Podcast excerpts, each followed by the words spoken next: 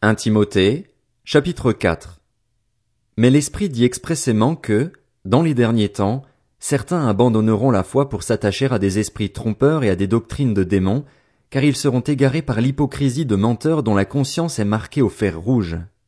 Ces gens-là interdisent de se marier et de consommer des aliments que Dieu a pourtant créés pour qu'ils soient pris avec reconnaissance par ceux qui sont croyants et qui ont connu la vérité.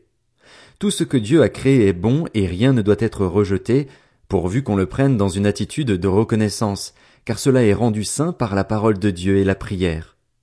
En exposant cela aux frères et sœurs, tu seras un bon serviteur de Jésus-Christ, nourri des paroles de la foi et du bon enseignement que tu as fidèlement suivi. Rejette les contes profanes de vieilles femmes. Exerce-toi plutôt à la piété.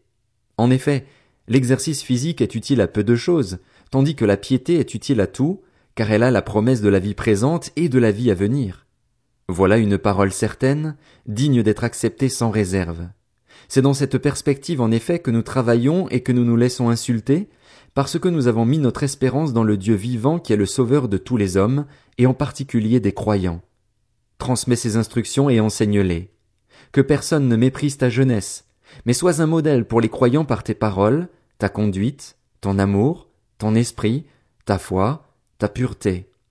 En attendant que je vienne, applique-toi à lire les Écritures dans l'assemblée, à encourager, à enseigner. Ne néglige pas le don que tu as reçu, celui qui t'a été donné d'après une prophétie lorsque le conseil des anciens a posé les mains sur toi. Occupe-toi de ces choses, donne-toi tout entier à elles, afin que tes progrès soient évidents pour tous.